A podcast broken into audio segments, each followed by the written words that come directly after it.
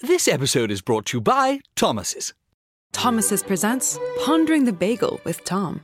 Oh, the paradox of the bagel! Tis crunchy yet soft, tis filling yet has a hole, tis a vehicle for spreads, but only travels from toaster to plate. Thomas's, huzzah! A toast to breakfast. From Spotify Studios, this is Dissect, long form musical analysis broken into short, digestible episodes. I'm your host, Cole Cuchna.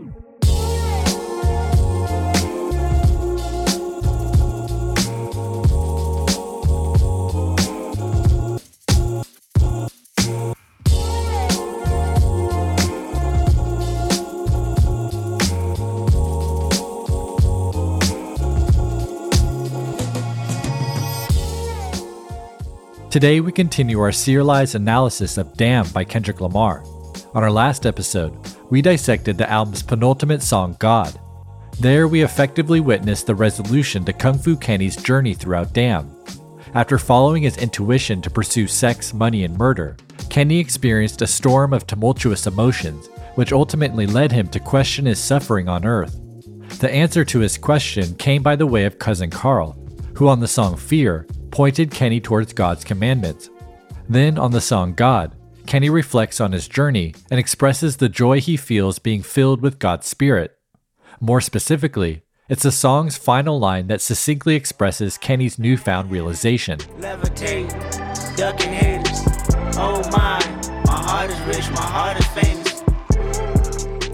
With the line, My heart is rich, my heart is famous, Kenny finds within himself the value, gratification, and fulfillment he was previously looking to find through external and fleshly pursuits, such as sex, money, murder, and fame. This recognition of looking within oneself for satisfaction and resolve is immediately acknowledged in the opening moments of the album's next track, the subject of our episode today, Duckworth.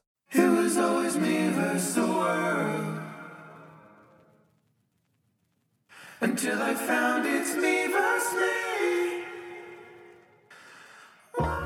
Like Blood, Pride, and XXX, Bekon opens Duckworth with ominous vocals that highlight the central message of the album. In this case, Bekon presents us with two contrasting views on the essential conflict that Kenny faces in his life. In the first view, Kenny's conflict is primarily him against the world, we heard this view most potently expressed on the song Feel. The feeling is toxic. I feel like I'm boxing demons, monsters, false prophets, scheming sponsors, industry promises, niggas, bitches, honkies, crackers, Compton, church, religion, token, blacks in bondage, lawsuit visits, subpoena served in concert. Fuck your feelings, I mean this for impossible. Kenny here raps about fighting any number of opponents demons, monsters, false prophets, various racial groups, Compton, church, religion, among others. It's essentially him against the world and perfectly captures the isolated and embattled mentality Kenny developed after refusing to take any responsibility for his problems.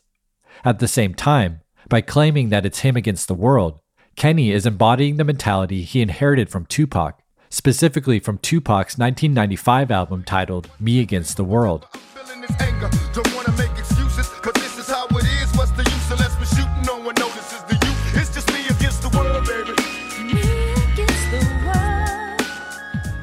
On the title track for Me Against the World, Tupac rapped, No one in the world loves me. I'm headed for danger. Don't trust strangers. Put one in the chamber whenever I'm feeling this anger. These lines reveal how Tupac's feelings of anger and his inclination towards violence are a result of him feeling like no one loves him. On the track Dear Mama from the same album, Tupac revealed that his choice to join a gang and sell drugs was a direct result of not having love from his absent father.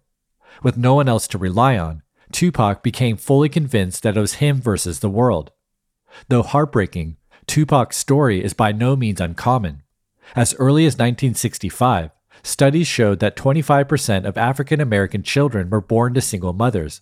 Over the next three decades, that percentage would continue to climb, peaking in 1995 when 70% of African American children were born to single mothers.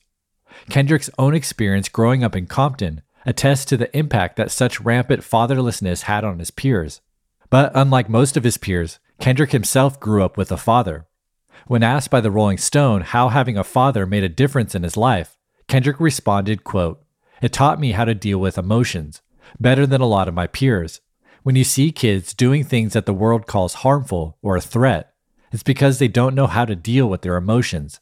When you have a father in your life, you do something, he'll look at you and say, What the fuck is you doing? Putting you in your place, making you feel this small. That was a privilege for me. My peers, their mothers and grandmothers may have taught them the love and the care, but they couldn't teach them that. Unquote. According to Kendrick, the most critical thing his father taught him was how to deal with his emotions. Such emotional self regulation contrasts with the portrait of Kung Fu Kenny that we've seen throughout most of Damn.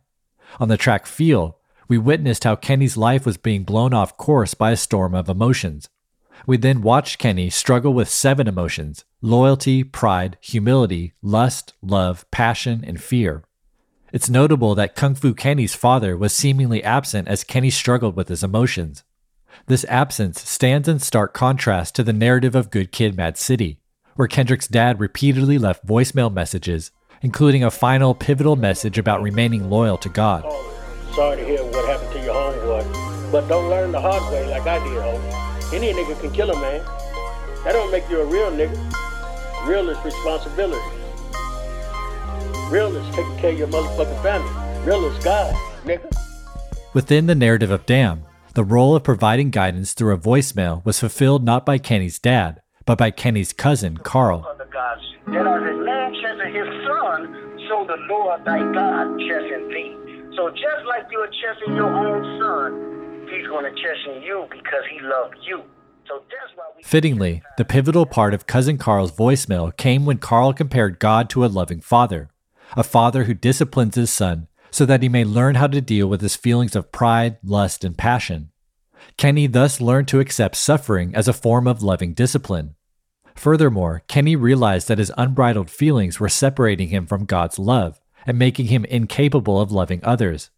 If he wanted to hold on to these invaluable and eternal relationships, he would constantly need to work towards filtering and dispersing these temporary feelings. Thus, while Kenny used to think it was him versus the world, he found out that it was him versus him. Kenny's struggle is not with other humans.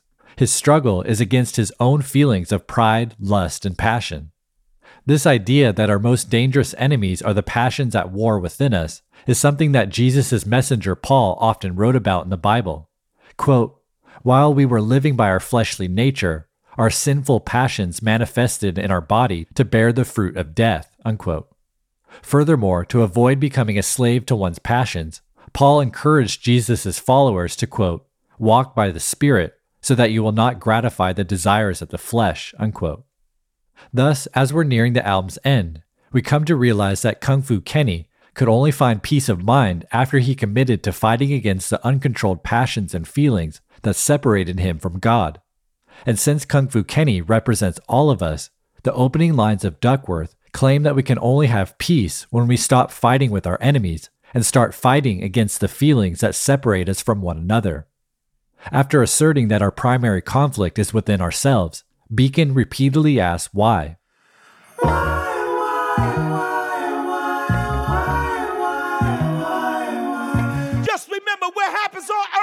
On earth. We're going to put it in reverse. This repeated asking of why seems to exemplify our natural tendency to question whether focusing on our own feelings is an effective way to create peace on earth. In response to our questioning, Kid Capri suddenly returns shouting, Just remember, what happens on earth stays on earth. Recall that this phrase was the original title of the album, and one we've heard repeatedly, first in the introduction of the song Element, and later in the song Fear. Fear. What happens on earth stays on earth, and I can't take these feelings with me, so hopefully they disperse within 14 tracks, carried out over wax, searching for resolutions until somebody get back. Fear. In Fear, Kenny provides additional context around the phrase, saying, What happens on earth stays on earth, and I can't take these feelings with me, so hopefully they disperse. Here, Kenny reveals that his newfound ability to let his feelings disperse is largely rooted in his realization that he cannot take fame, fortune, and feelings with him when he leaves this earth. Once Kenny stopped trying to hold on to these temporary rewards, he was then free to hold on to the eternal rewards that come from following God's commandments. After reminding us what happens on earth stays on earth, Kid Capri continues saying, We gon' put it in reverse. Although this is the first time that the word reverse has been explicitly used anywhere on Damn, The concept of reversals has already been a well established motif in the album thus far. Throughout our analysis this season, we've compared the narrative of Damn to the Book of Jonah, a story with a number of ironic reversals. Both narratives center around a prophet who, on multiple occasions, attempts to oppose God's plans before being forced to reverse course. We've also pointed out a number of reverse sound sources used in the album's production, as well as how Cousin Carl's message to Kenny reverses many of the worldly concerns Kenny expressed over the course of the album. Despite this, the phrase, we gon' put it in reverse, is the most deliberate reference to this concept of reversals, and at this point, it's likely an unexpected and cryptic concept for most listeners. We're actually going to leave this idea a mystery for now, but know that we'll be returning to it in great detail in our next episode. After the final appearance of Kid Capri, Duckworth continues with the entrance of a sample. We're gonna put it in reverse.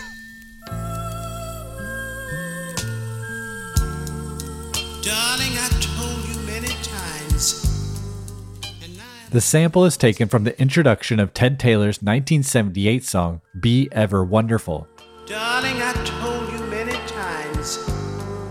and now I'm telling you once again.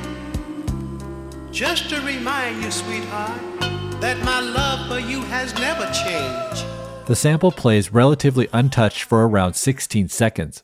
The sample is then chopped up by the song's producer, 9th Wonder, to create a pattern that is then placed over a beat.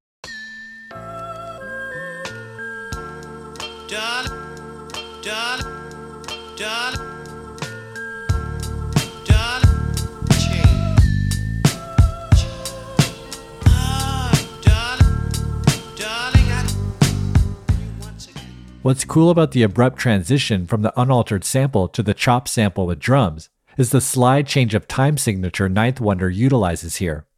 The original song Be Ever Wonderful is in 6 8 time, which means there's 6 eighth notes per measure.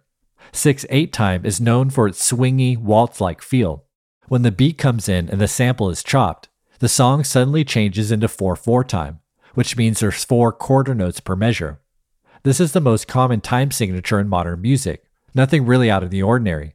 But because it's butted up right against an excerpt that is in 6 8 time, it feels all the more impactful when the beat drops. I'm telling you 1, 2, 3, 4, 5, 6, 1, 2, 3, 4, 5, 6, 1, 2, 3, 4, 1, 2, 3, 4.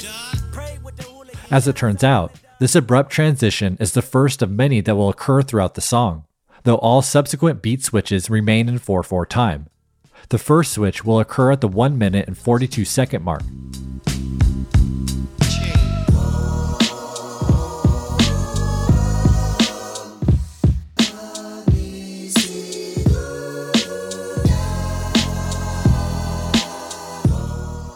This beat is constructed on a sample of September's 1976 song, Ostavi Trag.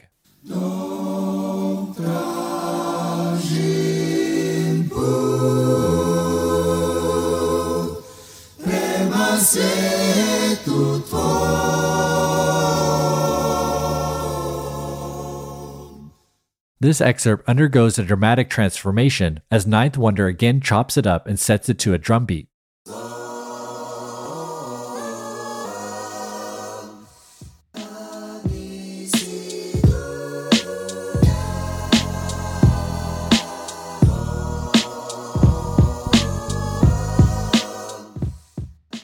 While two beat switches is more than most songs, Duckworth actually contains a third beat, which enters around the 2 minute and 4 second mark.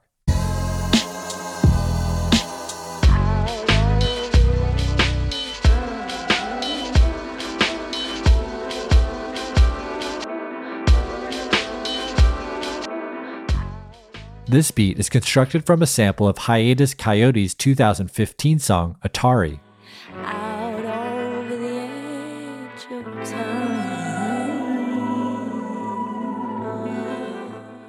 Again, like the first two beats, this sample is then chopped up and placed over a new drum beat.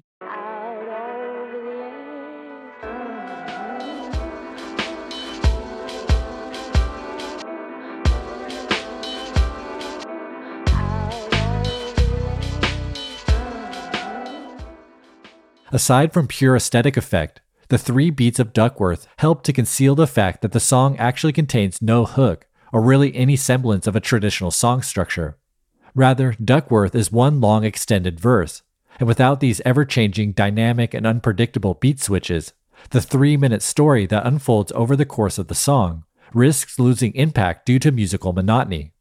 But instead, we get a virtuosic display of both creative beat assembly and impeccable storytelling. Oh, Lamar. Hail Mary, your marijuana times is hard. Pray with the hooligan, shadows all in the dark. Fellowship with demons and relatives, I'm a star.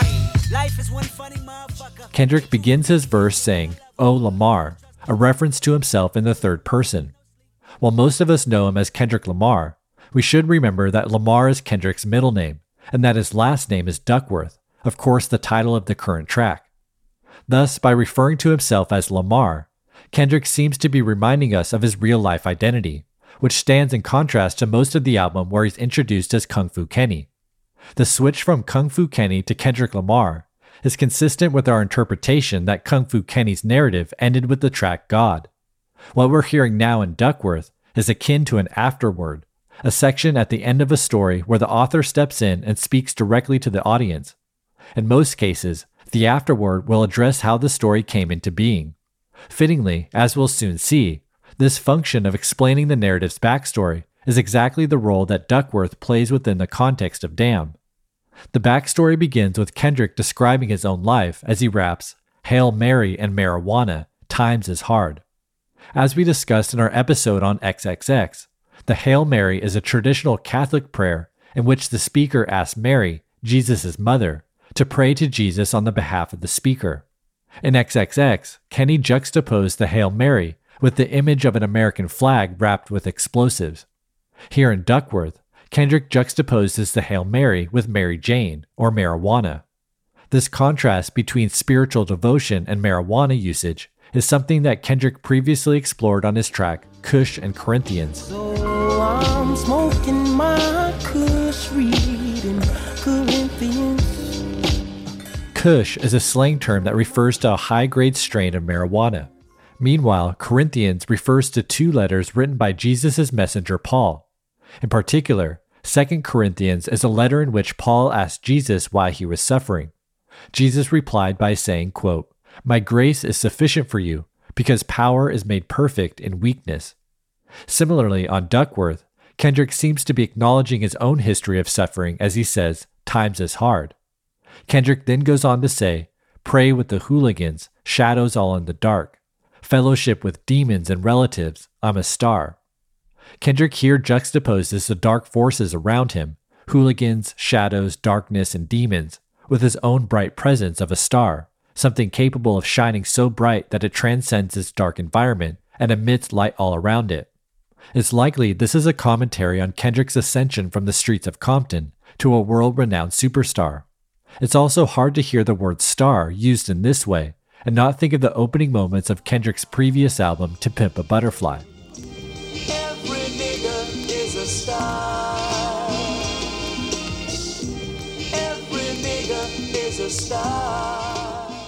This sample asserts that every black person is a star and thus has the potential to break through the forces of darkness and illuminate everything around them. Over the course of To Pimp a Butterfly, Kendrick goes on to exemplify through his own story how one does this through respect and love of self and respect and love of one's enemies. Similarly, we heard Kung Fu Kenny come to a similar conclusion at the end of Damn. Here in the afterword of Damn, Kendrick seems to be summarizing this journey in just a few lines, so we can elaborate on a few key details that made this transformation possible. Fellowship with demons and relatives, I'm a star. Life is one funny motherfucker. A true comedian, you gotta love him, you gotta trust him. I might be bugging, infomercials and no sleep. Introverted by my thoughts, children listen, it gets deep. See, once upon a time inside the Nickerson Garden projects, the object was the process. Next, Kendrick raps, Life is one funny motherfucker. A true comedian, you gotta love him, you gotta trust him. Here, Kenny compares life to a comedian. Of course, comedians are known for telling stories about unfortunate events and finding ways to inspire joy and relief. Because comedy so frequently involves surprising twists and reversals, the audience has to hold themselves in suspense and trust that the comedian is going to deliver satisfaction, that all will end well and humorous. This principle of waiting for a reversal seems to have been a pivotal lesson as Kendrick transcended the tragedy of his past. And it seems that Duckworth intends to illustrate one such comedic reversal. Indeed, Kendrick thinks his audience will scarcely believe the story he's about to tell. He admits that he might be going a little crazy, as he says, I might be bugging, infomercials and no sleep, introverted by my thoughts. Nonetheless, Kendrick calls us to pay close attention to his story as he says, Children, listen, it gets deep. He then begins his story proper by saying, See, Once Upon a Time inside the Nickerson Garden projects. Of course, Once Upon a Time is one of the most common ways to begin fairy tales or other children's stories. As such, this phrase connects back to the previous line, Listen, children, it gets deep. At the same time, by evoking the phrase Once Upon a Time in a hip hop song, Kendrick is almost certainly alluding to Slick Rick's classic 1989 single, fittingly titled Children's Story. Once upon a time, not long ago, when people wore pajamas and lived life slow, where laws were stern and justice stood, and people were behaving like they ought to good, there lived a little boy who. Children's Story is among the most influential tracks in hip hop history. According to many hip hop historians, Children's Story is the most iconic example of storytelling in a rap song. The track opens with a few children asking their uncle Slick Rick to tell them a bedtime story. Slick Rick agrees, rapping, Once upon a time not long ago, when people wore pajamas and lived life slow, when laws were stern and justice stood, and people were behaving like they ought to, good. This fairy tale opening presumably indicates we're in for a happy children's story, but the plot immediately turns. There lived a little boy who was misled by another little boy, and this is what he said. Me and you tonight, we're gonna make some cash, robbing old folks and making the dash. They did the job. Money Here we're introduced to a boy who's become trapped in a life of crime after his friend convinces him to start robbing old people. One day, the boy unknowingly tries to rob an undercover cop, which turns out to be a terrible mistake. After shooting at police vehicles, stealing a car, and pointing a gun at a pregnant woman in an attempt to take her hostage, the boy is eventually surrounded by the police. So went the glory, and this is the way I have to end this story. He was only 17 in a madman's dream. The cop shot the kid, I still hear him scream. This ain't funny, so don't you dare laugh. Just another case about the wrong path. Straight and narrow are your soul gets cast. Despite the boy surrendering, the police shoot him dead. We find out that the little boy was 17, coincidentally, the same age Kenny expressed his fear of dying in the streets of Compton on the song Fear.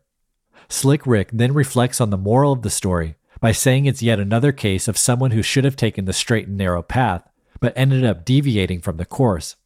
This moral happens to be taken directly from Jesus' teachings on the kingdom of God, specifically the part where Jesus warns his followers, saying, quote, Enter through the narrow gate, for wide is the gate and broad is the way that leads to destruction, and there are many who enter through it.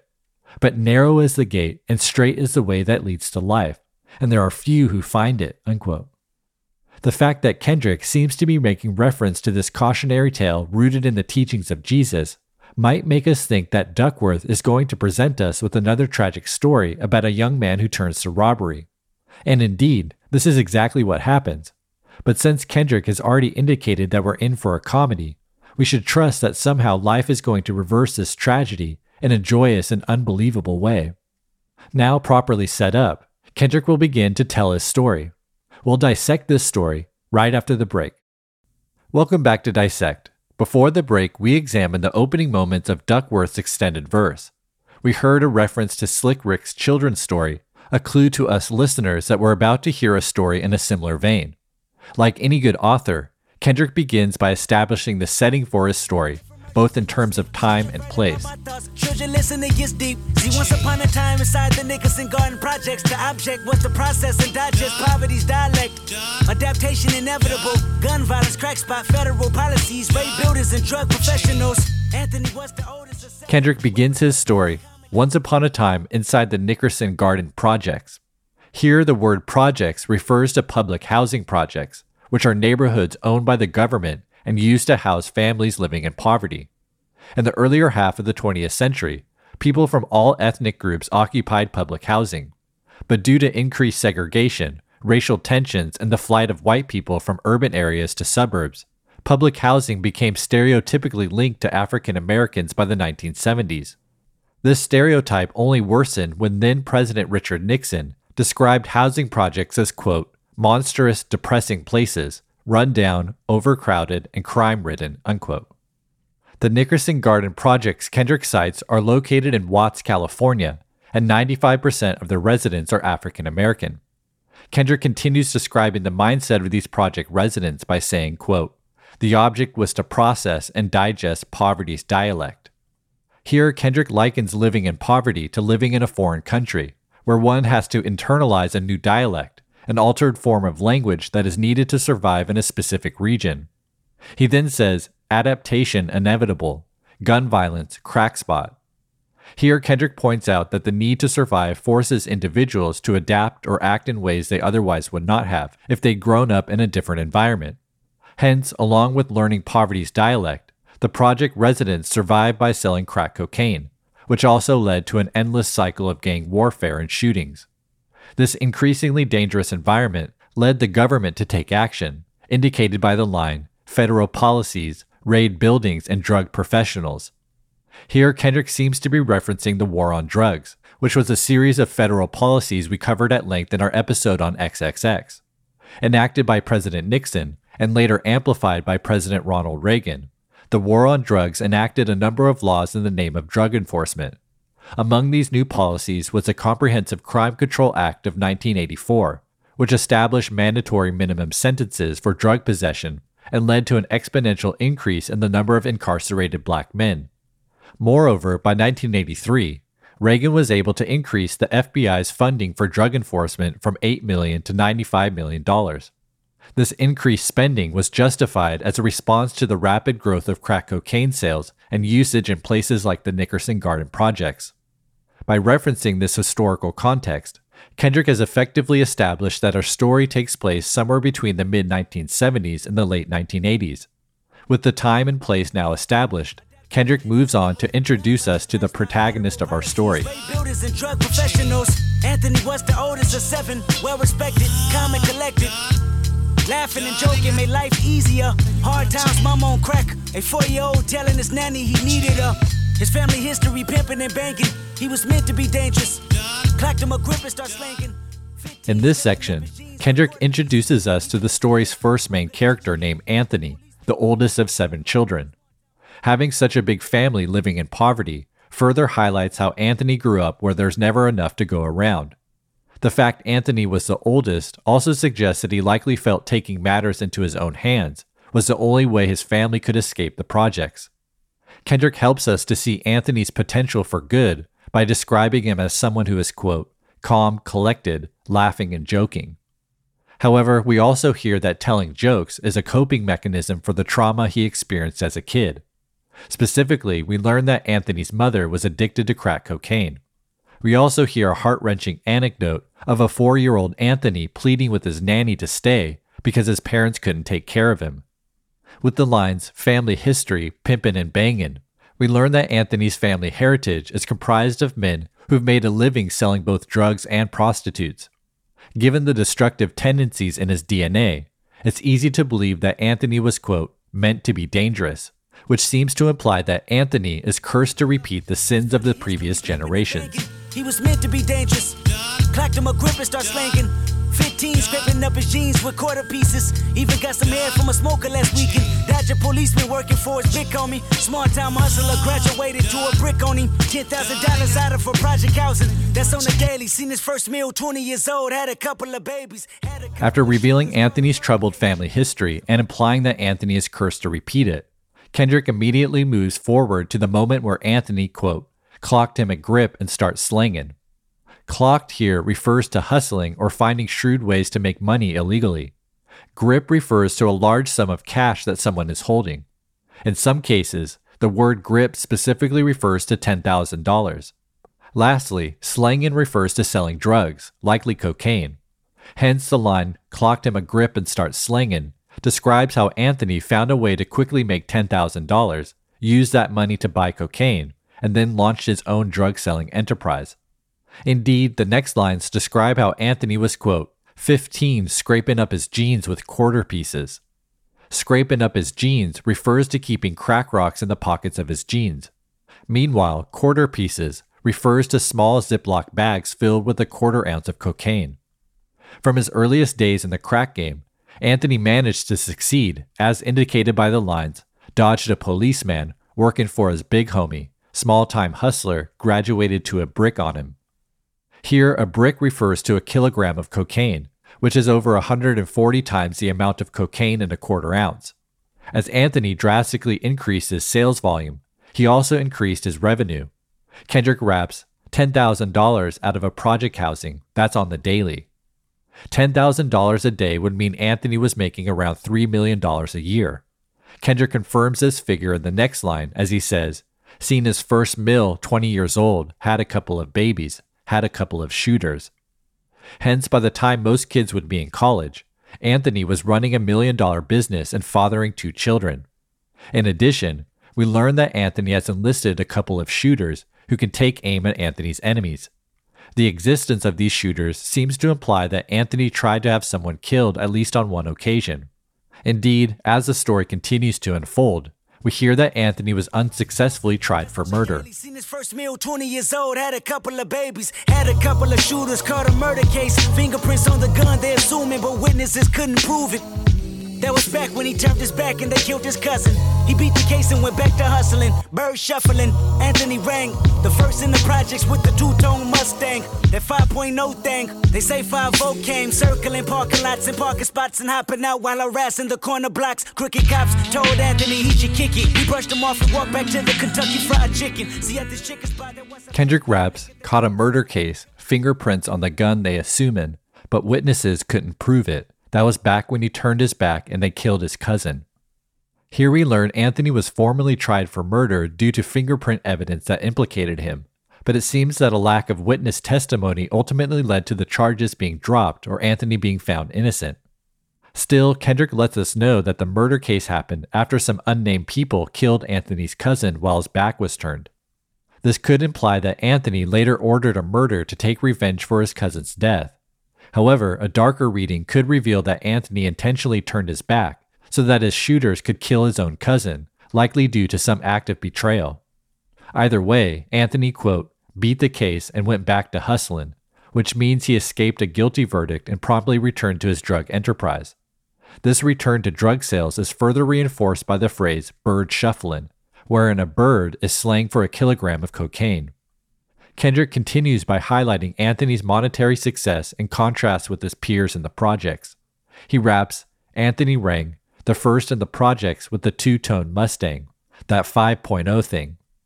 Anthony's visible displays of wealth likely caught the attention of law enforcement, as Kendrick raps, they say 5 came, circling parking lots and parking spots, and hopping out while harassing the corner blocks. While the 5.0 in the previous line referred to engine cylinders on Anthony's Mustang, here 5.0 is a slang term for the police. The term is derived from a 1970s TV show named Hawaii Five-O, which at the time was the longest running police drama in the history of American television.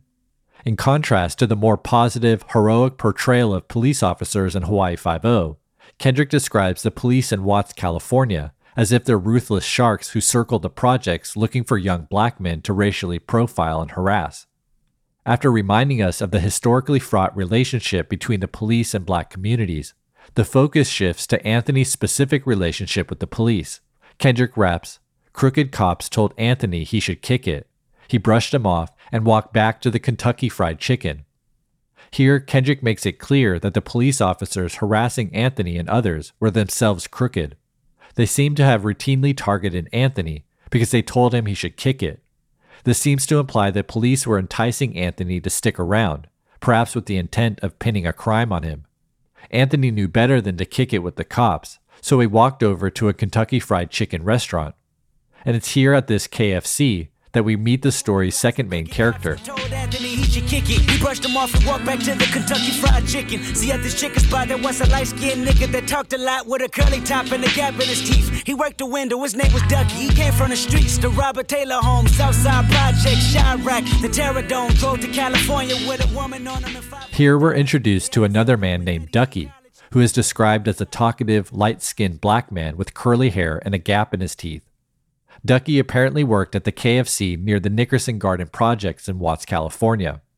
Yet, we also learn that Ducky is originally from the Robert Taylor Homes, which is a housing project in the south side of Chicago.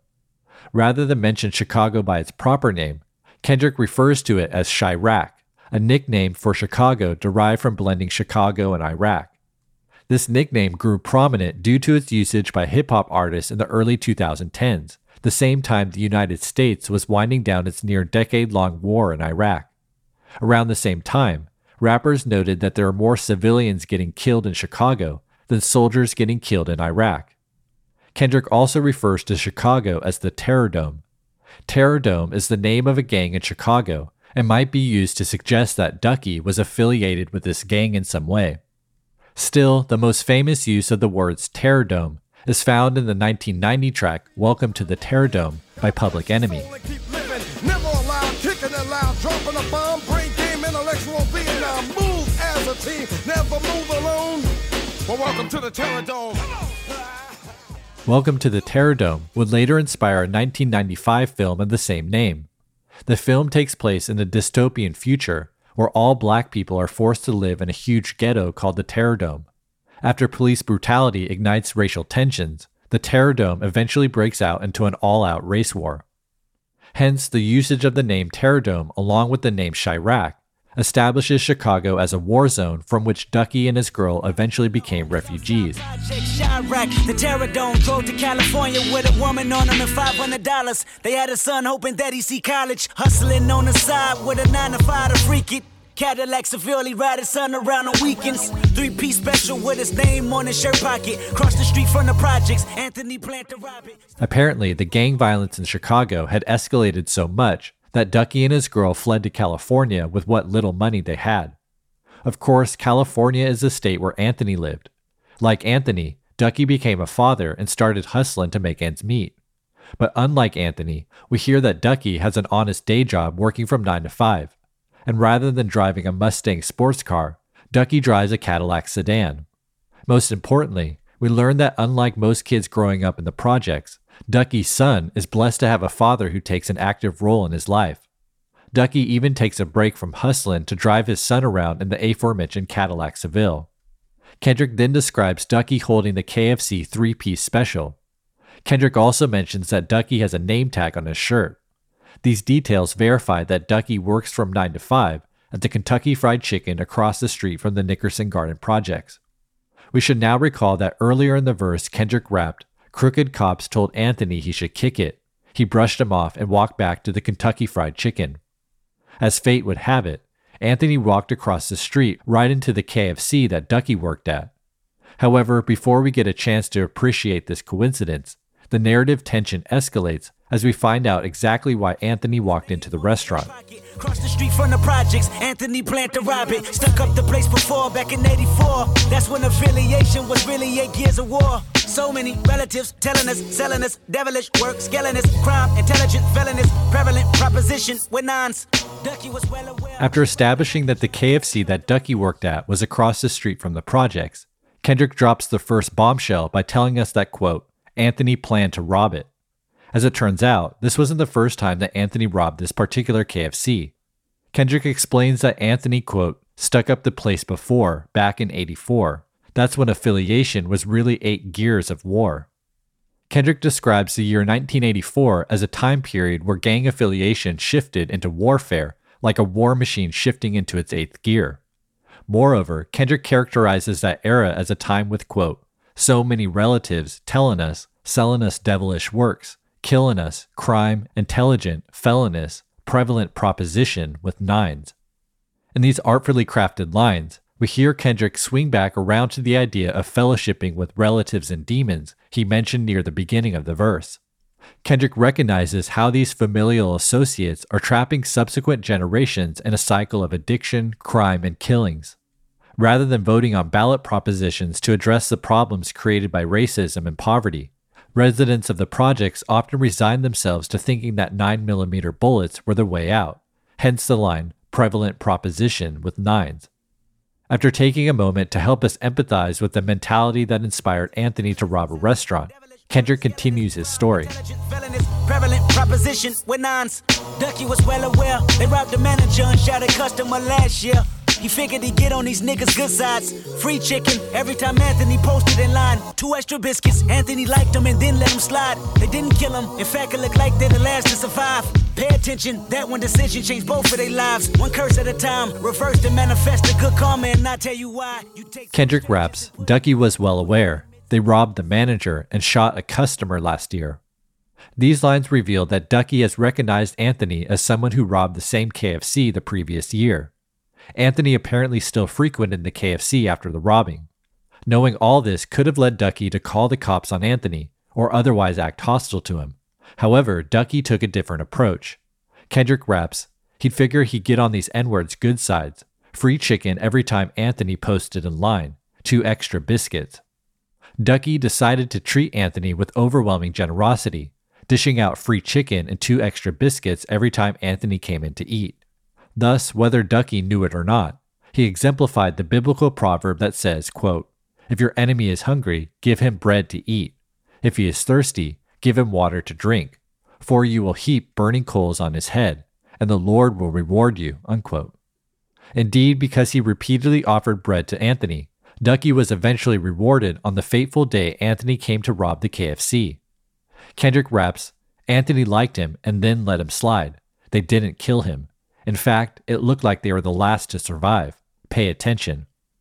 Here we find out that Ducky received the most priceless reward when Anthony spared Ducky's life. However, that's not the end of the story. Kendrick abruptly moves forward in time so we can look back and recognize the transformation that was made possible because Ducky decided to love his enemy. He raps, That one decision changed both of their lives, one curse at a time. Reverse the manifest in good karma, and I'll tell you why. Kenny here again returns to the idea of reversals that was first highlighted by Kid Capri during the track's intro. Specifically, Kendrick suggests that Anthony and Ducky's decision to maintain peace created good karma. Here, karma refers to the Eastern spiritual principle of cause and effect, the idea that the intent and actions of an individual influences the future of that individual, including their life after death. The principle of karma is thus similar to the biblical proverb, you reap what you sow, which Kendrick alluded to when he explored his heritage on the song DNA. Quote, This is how it is when you in the Matrix, dodging bullets, reaping what you sow. As it turns out, the best way to dodge bullets is to sow seeds of peace. Moreover, Kendrick claims that Ducky's decision to love his enemy, combined with Anthony's decision to turn away from violence, effectively reverse the curse that had been placed on them and their families. Thus, it's revealed that the moral of the story we hear in Duckworth, as well as the entire narrative of Damn, is that we can reverse our inherited curses and transform those curses into blessings if we choose weakness instead of wickedness. This transformation from curse to blessing is then perfectly illustrated in the story's grand finale, one final reversal for the road and for the ages. Reverse the manifest a good karma and I tell you why. You take two strangers and put them in random predicaments. Give them a soul so they can make their own choices and live with it. 20 years later, them same strangers you make them meet again inside recording studios where they reaping their benefits. Then you start reminding them about that chicken incident. Whoever thought the greatest rapper would be from coincidence? Because if Anthony. In this most critical moment in Damn, Kendrick raps, you take two strangers and put them in random predicaments. Give them a soul so they can make their own choices and live with it. 20 years later, them same strangers, you make them meet again inside recording studios where they're reaping their benefits. Then you start reminding them of that chicken incident. Whoever thought the greatest rapper would be from coincidence. This is the moment Kendrick finally reveals the jaw dropping reversal of fortunes that happened when fate brought Ducky and Anthony together again we learn that Ducky is a nickname for Kendrick's own father, Kenny Duckworth. Meanwhile, Anthony is none other than Anthony Top Dawg Tiffith, the man who discovered and signed Kendrick to a record deal when Kendrick was 16 years old. The very man who enabled Kendrick to grow into the greatest rapper of his generation. The man who allowed all of us to be blessed now by hearing Kendrick's songs. When Anthony signed Kendrick, he had no idea who Kendrick's father was, and similarly, Kendrick's father had no idea that the owner of Kendrick's record label was the same man who robbed the Kentucky Fried Chicken. However, the two men immediately put the pieces together when Kendrick's dad came to visit Kendrick in the recording studio.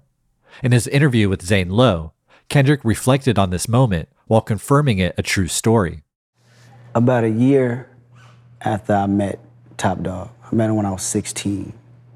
My pops came to the studio after I've been locked in with him for a minute and we got a relationship now. Bring my pops through. He heard, you know, I was dealing with Top Dawg, but my pops personally don't know him as Top Dawg. Mm-hmm. You know, mm-hmm. the industry know him as Top Dawg. Before he was Top Dawg, he was another name. So when he walked in that room and he seen that Top Dawg was this guy, they flipped. Um, Top himself didn't know I was going to do it, um, or, or even execute it in that fashion yeah. to be the last song or, or to be anywhere, just making it make sense. I remember playing it for him and he, he flipped because further than the song, when you really can can hear the word, hear your life, you know, in words, you know, that is so true to you and that affected your life 100% through one decision, it really make you sit back and cherish the moment, you know. And I think that's something that we all did playing that record. Like, man, look where we at. we recording music for the world to hear, and we're taking care of our families, and you know we're blessed. But listen to these words, like this. This is what happened. This is real life. This is it's amazing. And since a kid, man, I always said to myself, bro, anything is possible, and it always comes around tenfold, hundred percent confirmation, and that story is confirmation. It was only then, inside that recording studio, that the two men realized the degree to which their decision changed Kendrick's life and the world at large, something Kendrick reflects on in the final lines of this virtuosic extended verse. Whoever thought the greatest rapper would be from coincidence? Because if Anthony killed Ducky, Top Dawg could be serving life while I grow up without a father and die in a gunfight.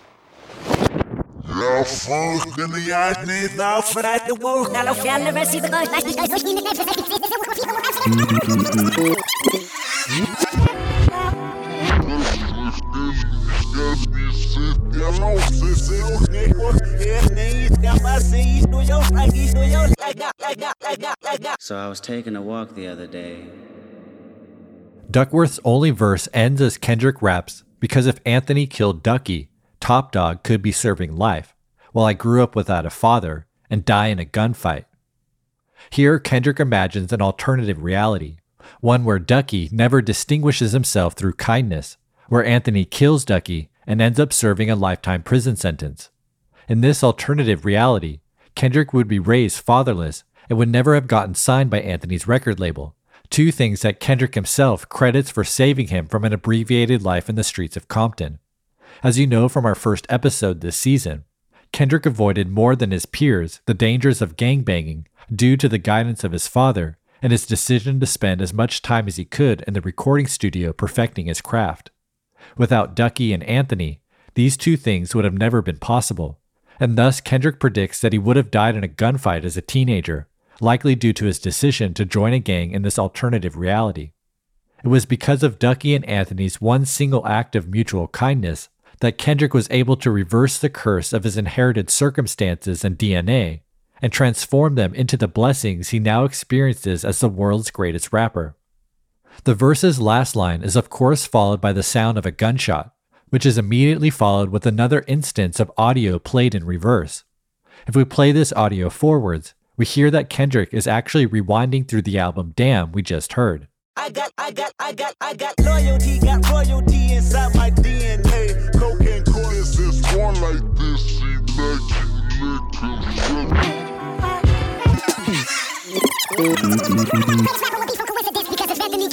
Top be serving life while I grow up without a father and die in a gunfight. The reversed audio repeats the line because if Anthony killed Ducky, Top Dawg could be serving life, while I grew up without a father and die in a gunfight. The audio then jumps to the seventh track, Pride, for a few seconds. Finally, the reversed audio ends with the first few lines of the album's second track, DNA. Then, after rewinding to the beginning of the album, we hear Kenny say, So I was taking a walk the other day. This, of course, is the same way the parable begins on the album's first track, Blood. So I was taking a walk the other day, and I seen a woman, a blind woman. This return to the beginning of Damn leaves us wondering where the parable of blood fits in within the album's narrative. Is it the beginning or the end? Meanwhile, the alternative reality that ended Duckworth leaves us wondering whether anything on the album actually happened. And why did the track rewind itself? Is this what Kid Capri was referring to when he said, We go and put it in reverse? Do we need to listen to the album in reverse order to answer these questions? We'll find out next time on Dissect.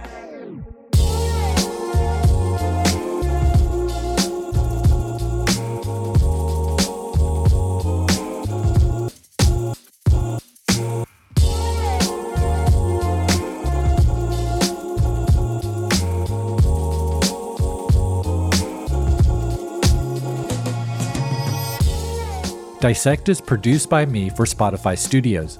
Today's episode was written by Femi Olutade and me. Song recreations by Andrew Atwood.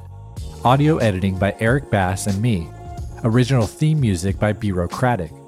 You can now stream all the original Dissect themes composed by Bureaucratic on Spotify. Just click the link in the show notes.